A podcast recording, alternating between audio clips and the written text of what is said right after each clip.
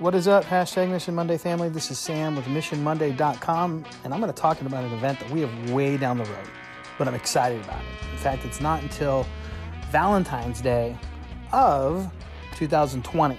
And at that point in time, Mark and I are going to be speaking at the Engaging Educators Conference at Peru State College that's put on by ESU4. That's Educational Service Unit 4 in our state. And I'm excited about this. I'm so excited. I almost had a hard time saying the word excited for a couple of different reasons that I want to tell you about. First of all, the guy that contacted me about it, Ben with ESU4, way back in the day, Ben and I used to teach together at Horizon Middle School. And I tell you what, anytime somebody that I used to work with that knows me personally reaches out to me and says, hey, we'd love to hear what you have to say, it means so much to me.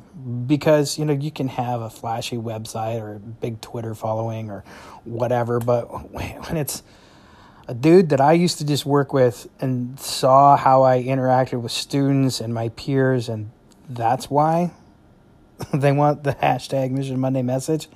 That's just cool. It makes me feel really good. Anyway, so that's one reason why I'm excited. Here's the other reason why I'm excited. One of the things that I have been trying to do is reach out to the people that I'm going to be working with, the schools or conferences or companies, and say, hey, before I show up, I'd love to do a video chat or a phone call, and I just want to hear what your expectations are. What's your priorities for this event? What do you hope that your stakeholders, that your audience, that your attendees get out of it? And I did a little Zoom meeting with Ben, and I believe that we also had Lori and Jen and Ellen all on that Zoom meeting.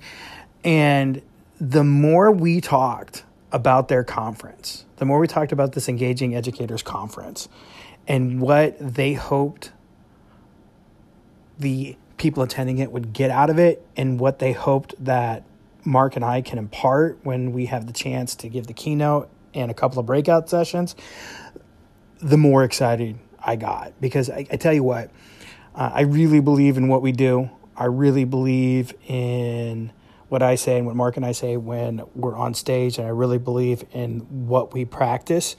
But at the same time, everybody's got their own spin. Everybody's got, you know, their own needs, their own priorities. And when I can have that chance to talk to people ahead of time and hear what's important to them and really dig in my own process about, all right, how does Mission Monday fit in with this?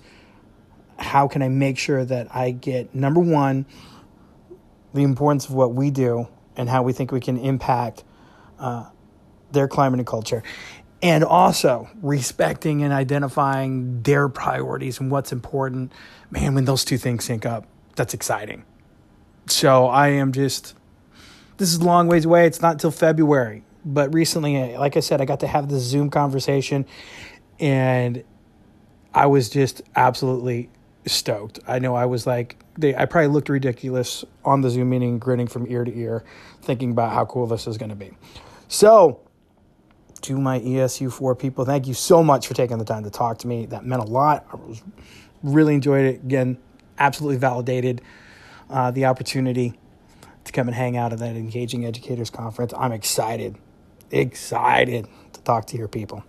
All right, I think that's all I have, except as always, it means a lot to me if you go check out MissionMonday.com, and, you know, you can click on the events and see things like the Engaging Educators Conference, the other stuff where you can see me or Mark and I speak. And, of course, I love you guys.